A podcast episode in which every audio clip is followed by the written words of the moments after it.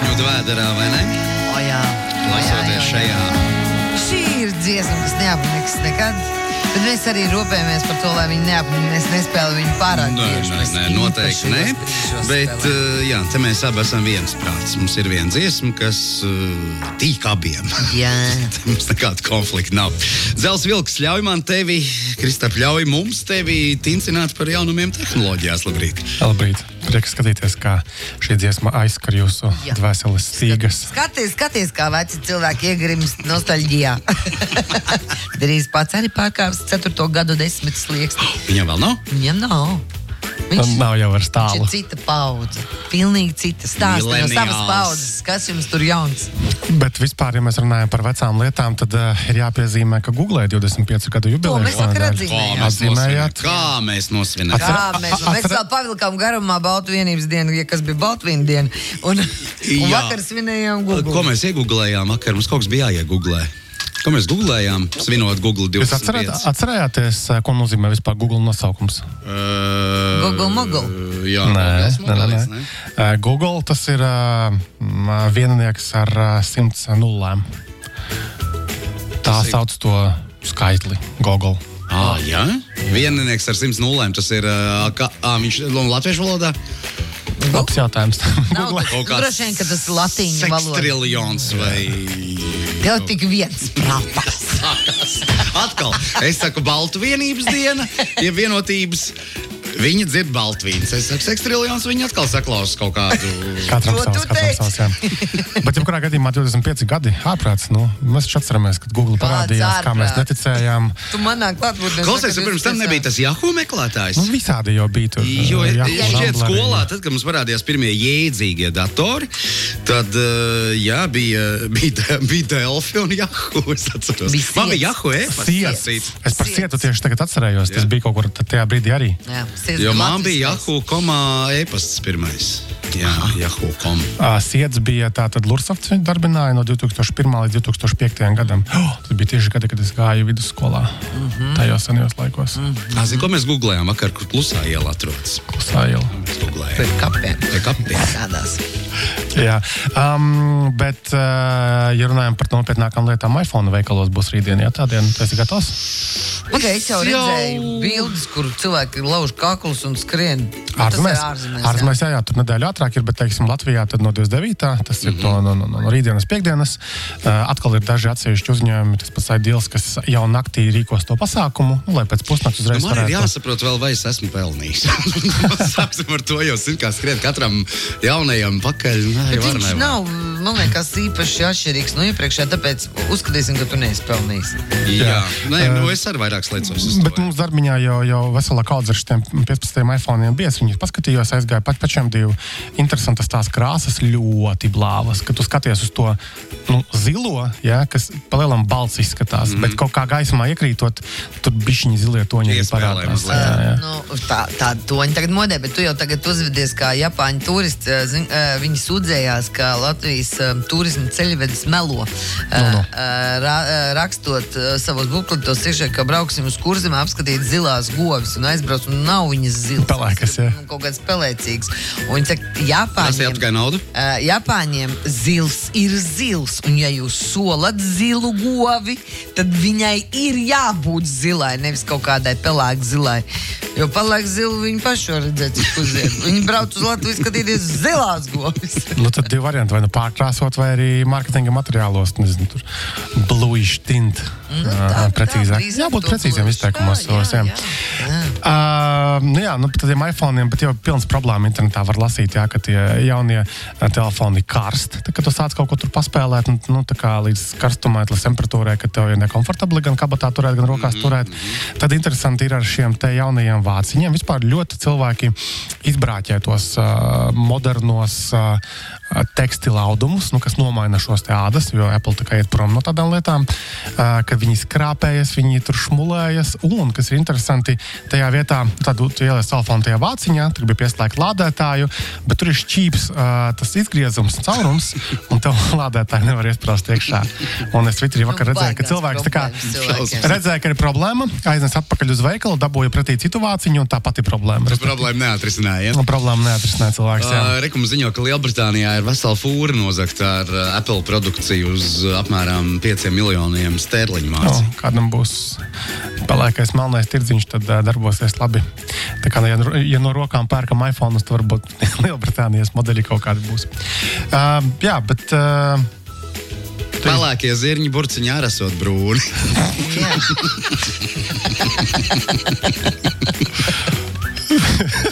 Tā, māda mūs. Mani. Visi, kam, iPhone visi, kam nav nav zils. Zirņi nav pelēki, ne nav pelēki. Nav- nav Un pelēki. govis nav zils. Mm. Atcerieties, bija taču Google ā, savulaik izlaida tās brilles viedās, ā, nu, kur, kur varēja filmēt, un tad tur bija tas lielais cepiens, kā ļoti man tagad filmēs. Un ā, tā kaut kur pačibēja tas projekts, un tagad vakardien ā, ā, Facebook, nu, Meta izlaida savas atjaunoto modeli no savām viedajām brillēm. Viņi ar, ar reibaniem taisa, respektīvi, vismaz brīļu daļa ir brilles pēc brillēm izskatās, tur iebūvētas kameriņas priekšpusē divas, um, arī, arī mikrofoni tagad ir vairāk, bet tur tā doma, ka tu vari principā sākt ā, Facebook ā, tiešraidi, live streamu no tām brillēm uzreiz. Protams, ka tur diezgan ilgi nevarēs, ā, jo gan jau, ka baterijas nav tik daudz, bet nu, 300 dolāri. ā, Gan jau, ka cilvēki būs, kas gribēs arī patestēt un padarboties. Sims raksta. No. Armāns mūsu. Jā. Uh, viņš tev iedod tikai jā vai nē. Tad mainīt 14 pro pret uh, 15 pro. Tu maini. No, ar mani tu maini. Jā, jā, nu, jā, promaks, jā. promaks, promaks, protams, promaks. Un tikai cilvēks mocīsies pēc tam, nemainīt, nemainīt, un tad jau visi būs aizskrējuši priekšā. Bet, nu. Simi, man arī tev ieteikums, ja tu darbojies datorā, spied visur, kur yes. Pē- Pēc uh, jauno iPhone uz spied visur yes. Nenožēlos. Es tā daru. Man patīk. Man ir interesanti dzīve. Ļoti interesanti. dzīve. Ar, ar, ar to jēdzienu tā beigas uzmanīgi. Jo, nu, Ko tu te ņem? Ai, Krista, tu atkal tu, tu, tu, tu redzēji tās uh, Elīzes Strasdiņa pēdējā laika izdarības tagad ar balss maiņām. Jā, Kā tev patīk rezultāts? patīk. La- Labi, tiem, kas varbūt nav dzirdējuši, nav redzējuši, respektīvi, Elvis Strasdiņš, tas uh, nu, internetā diezgan labi zināmais personāžs, kas izjauc ierīces un stāsta, kā tās darbojas. Un tagad pēdējā laikā viņš analizē krāpniecību, dažādu veidu mēģinājumus, arī YouTube par to viņam ir forši video. Un pēdējā lieta, ko kā viņš tagad nu, testē, tad balss maiņas tehnoloģijas.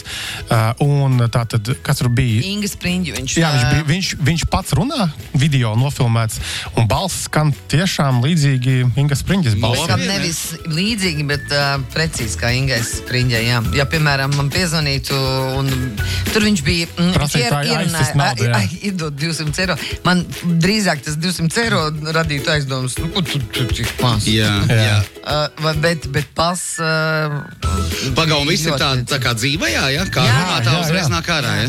Ja tur tā doma vienkārši ne, kad ir, ir kaut kāds modelis, kas ir apmācīts ar, ar, ar tām nu, balss uh, ierakstiem. Viņas gadījumā viņa Jā. ir daudz publiski runājusi. Uh -huh. Bet tā, tas risks ir tāds, ka kaut kādā momentā uh, var samācīt šīs te tehnoloģijas ar mūsu mammas, omītes, nezinu, bērnu balsīm kaut kādām.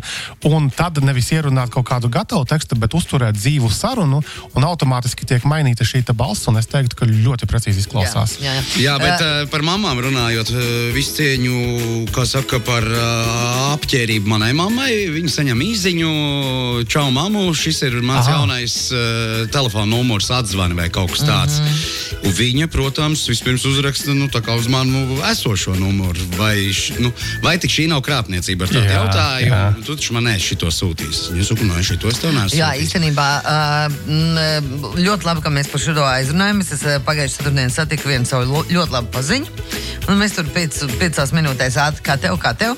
Un čak, nu, tā viss man būtu labi, izņemot to, ka šodien manai mammai izkrāpa pilnīgi visu naudu. Pilnīgi, pilnīgi visu naudu. Kādā veidā? Uh, nu, tad tad uh, piezvanīja, pateica, ka jūsu dēls ir no, nokļuvis nelaimē, viņam ir nepieciešama nauda, lai tur tiktu ārā no ķibeles, dodiet savus visus tos pinkodus, visus savus lietotāju numurus. Viņa nabaks arī iedeva. Šī, šī jau ir nav. vecāka lieta. Jā. Par šo ir dzirdēts. Lūdzu, lūdzu, lūdzu. Šis viss ir tik vienkārši pārbaudāms mm. lietas. Es saprotu, ir kaut kāds uh, nu, pirmā trauksme, tu saņem šādu veidu ziņu, tev parādās emocijas, uztraukums un gribās kaut kā ātrāk to atrisināt. Bet ir, ir veidi, nu, ir Izdomājiet, veidi, kā- izdomājiet kaut kādu paroli, ja, kuru iekļaut šādā situācijā. Piemēram, lai tur būtu vārds zilonis tekstā. Nu, tik žēl, ka, protams, ka lielākoties jau nu, iekrīt varbūt gados vecāki cilvēki. Šo. Pieskatiet viņus, lūdzu. jā. Parunājiet. Vienkārši parunājiet ar viņiem šodien pat. Un, un ņemot vērā tas, ko jūs izstāstījāt par šo balsu pārveidošanu, es esmu pilnīgi pārliecināts, ka tas ir tuvāko pāris gadu jautājumu, ka krāpniecība pavisam citus apmērus. Un tas, ka tas viss ir automatizējams un uh, to var izdarīt vairāk, var izdarīt ātrāk. Es domāju, kā tu vienkāršāk. neticēji Singai Springai? Nu jā, nu. nu, kaut kādā ziņā. Labi, bai- bet baiba nenoticēja. jā. Ar baigi nenoticēju, jo tie bija tikai 200 eiro. Jā. Nu. Jā, nē, nu, nē, es redzēju to sižetu, man palika vēl īstenībā. Jā. Jo, nu kā, nu, es esmu pati bijusi. tu tās tavējo balsi izmantota. Jā, un tad mana bilde ir izmantota un apakšā Tas skre- jau ir bijis, un cik tur jau ir uzķērušies. Jā, un to, ļoti daudz cilvēku ir uzcēlušies. Jau skrejošais titrs apakšā, mm -hmm. video ir uzlikts. Un it kā, nu, tas ir tik, tik kā primitīvi, bet cilvēki notic. jā. Tātad, ja jūs tagad kaut kur dzirdat, ka baiba tirgo kaut kādas kapsulas, ja, tad tā nav baiba. Jā. Nu, Oskars raksta, Nē, viņš arī nē, viņš personīgi saņēma šo ziņu par to māmu, bet nu, Jā. māma viņš nekādīgi pats nevar būt. Nu, tas ir skaidrs. Nu, tad, tad uz dūlo vienkārši uz jā. šiem numuriem tiek izsūtīts. Viņiem jau svarīgi, lai tas kritiskais 1, 2, 3% uzķerās un, un lieta jau ir atmaksājusi. Tieši tā, vai tad Nigērijas šie ēpastu prinči sūtīja katram individualizētos ēpastus, senos laikus visiem aizsūtīja. Jā, jā, jā. Un cerībā kāds uzķersies. Tā, labi, nu kaut kāda tēma pamēram. Jā, pamainām tēmu. Pagaid, piedod, Kristap. Jā. Varbūt šī būtu tēma, ko mēs vēl varam attīstīt. Jautājums, es tik kaut kur ticis uh, tālāk ar to elektroautorātu iegādi? Vecs, vecs vai nosacīts, vecs lietots elektroautorāts? Jā, tā tad īsās atziņas es esmu izpētījis, kā bankas kreditē. Īsā atziņa ir tāda, ka bankas šobrīd krietni striktāk izskata šos te kredīta pieteikumus. Pat ar diezgan lielu pirmo iemaksu, ko esmu gatavs arī ģenerēt, ir bankas, kas prasa visu iespējamo deklarācijas. Ja tur ir autora atlīdzības līgumi, parādiet man līgumus ļoti strikti. Ā, Pēc tam, kad tu tiec cauri tam visam, tad izkristalizējas, kura banka tur, piemēram, Svetbanka pirmos divus gadus ar nulle bāzes likmi dos. Nu, tad ir Euribora daļa. Pārējām bankām tur ir atšķirības. Tātad esmu ticis pāri tam. Konkrētās mašīnas. kā privātpersonai. Jā, jā, jā. Es gribu kā privātpersona šajā konkrētajā gadījumā, lai es varētu dabūt arī to valsts atbalstu un, un vispārējais. Un ar pašām mašīnām vienu it kā likās, ka ir labi, bet izbrāķējām, tagad skatāmies vēl divas. Respektīvi, tas nav tik ātri un nav tik vienkārši. Un, uh, tur viss vēl notiek. Es, es, Tagad, nedēļas gaitā, esmu sapratis, cik ārkārtīgi finansiāli stulba šī ir ideja, ka rezultāts būs nu, nepārāk lietojams, bet principā pēc es to turpināšu darīt. Jo tu jau esi apsolījis. apsolījis, bet man, nu, tas, tad, tagad tas jau ir principā jautājums. Es tikšu, es to izdarīšu, un tad es piecus gadus čīkstēšu par šo mašīnu, lai jūs visi redzat, kā tas viss darbojas. Bet nu, nav tur nekas skaists tajā visā. Kas rožains nerā. Tātad tas ir vairāk par nu, otrreizējo vai jau, vai jau Jā, jā. treš, tre, tre, treškārtējo automašīnas pārdošanu. Nē, nu, pērkot tādu lietotu elektroautorātu. Runa, ir par to. Nu, tas varētu būt otrreizējs tirgus, vai ne? Jā, otrreizējais vai trešreizējais. Jā. Nu, skaidrs. Labi, turpinām. Jā, tad uh, Spotify ir forša jauna feature. Nu, kā Spotify mēs bieži vien izmantojam balītēs, nu, kad uh, Jā. parādās kāds viens telefons, no kuram tad visi grib tur dziesmiņas kaut kādas pielikt klāt. Uh, tagad Spotify ir izveidojuši jaunu funkciju, saucās Jam. Uh, un, uh, tur tā doma ir tāda, ka tāda, tie, kam ir prēmijuma konti, tie var izveidot šos te balītes režīmu. Un pārējie arī, piemēram, nemaksājošie um, Spotify teiksim, lietotāji var pievienoties šim te balītei un tad likt klāt savu mūziku kaut kādu, un tad viņi var tur stumdīt un visādos veidos. Tas, kas bija sen nepieciešams, tas, ko principā darīja citi uh, risinājumi, tagad reāli balītes būs vēl foršākas ar, uh, kopā ar Spotify. Spotify Es, starp citu, Spotify jā, izmantoju lielākoties tādas. Es atradu, es, es klausos podkāstīņus. Runāju par podkāstiem. Spotify kādreiz bija vēl viena ziņa šonadēļ, ka viņi testē funkciju, kas automātiski ļaus pārtulkot podkāstus citās valodās. Nu, atkal, jo, no kur tev ir valodas, vai rausta lūpu. Plakstiņu. Plakstiņu, jā. No Es- pārstrādāšanās un raustās plakstiņu. Tas noteikti Zini Kā, no, vienas ir puses, no vienas puses, varbūt no klausītāja skatu punkta raugoties, tas liekas, ir forši, jo tādu tādējādi tu varētu, teiksim, sev saprotamā Nu, teiksim, valodā. uz kaut kādu spāņu foršu trūkrājumu klausīties. Zini, cik tur svarīgi ir detaļas?